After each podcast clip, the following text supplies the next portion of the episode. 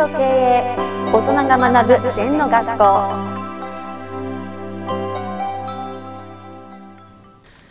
リスナーからの質問です。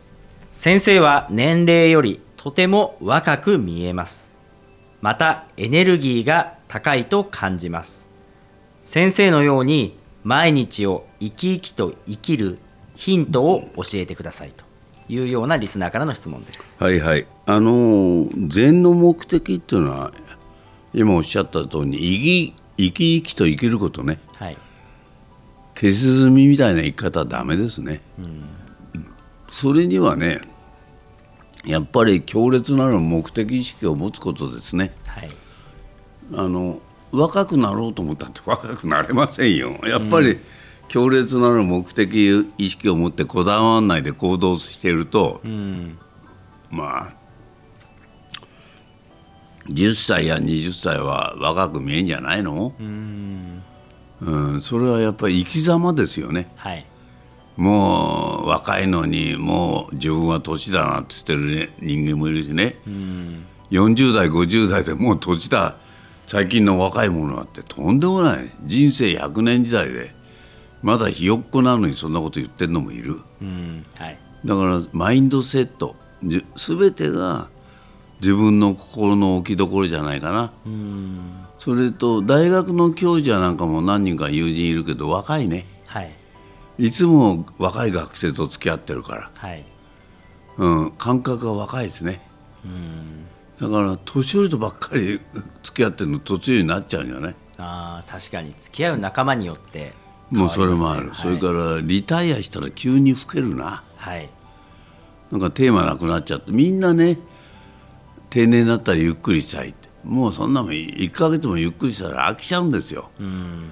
やっぱり人間は死ぬまでね目的意識を持って生き生きと行動して主体性を持って生きるっていうことなんだろうな。うん。うん。まあ、先生は最近100歳まで乗る乗馬っていう大きなテーマがあるんですけどぱりそれがあるからこそ毎日毎日改善しながら日々こう生きてるっていうのはあるんですか？そうね。テーマが必要だよな、なんだか老いて死ぬのを待っててもしょうがないだろはい、うまあもっと人のお役に立とうとかね、うん。私は禅の普及をしようとかね、はい。こんないいものを伝授したいなって気持ちありますね、うん。でテーマがなきゃダメですね。うん。まあさっきの馬の話馬はもう何十年って乗ってんだけどはい。もう乗れるんですよ。走ることも全部できる。ところがなんか今度100歳までとなるとねうん。もう本当に馬が言うこと聞くようにお互いがコミュニケーション一対一にならないとはい。できないんですね。うん。ただ力ずくで抑えたり鞭を入れていっても本当の意味のね馬に乗れたりなんないお互いに指示をしなくても自主的に人馬一体で動くのが100歳馬までの乗馬術の極意だと思うな。うん指導もそうなんですね。はい。ガリガリガリガリ怒ってるじゃ指導にならないですね。たまには怒るの必要ですよ。はい。だけどなるべくエネルギーかけないで指導できる方がいいんじゃないかな。うん自分の思いがこう伝わるっていう意識ですそうです。いかにねあの伝える力っていうのはこれから大事ですね。うん。コミュニケーションの原点になる、はい。で伝えてできたら相手の行動が変化してもらいたいですね。うん。うん。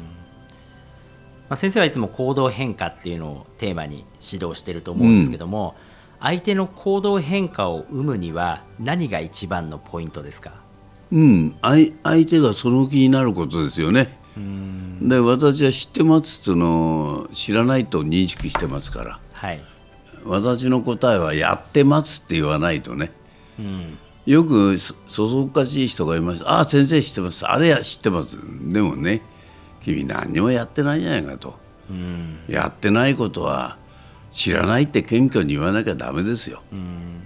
はいそうですね。特に早起きとかっていうのはいいよって分かっていて実際にやってる人は本当に10人に1人ぐらいですね。そうですね、そういうことですね。早起きは三問とか昔から早起きはいいと言うけど5時なら 5, 5時に10年20年30年起きて朝のね仕事をやるって言っては少ないね、はい。先生ありがとうございました。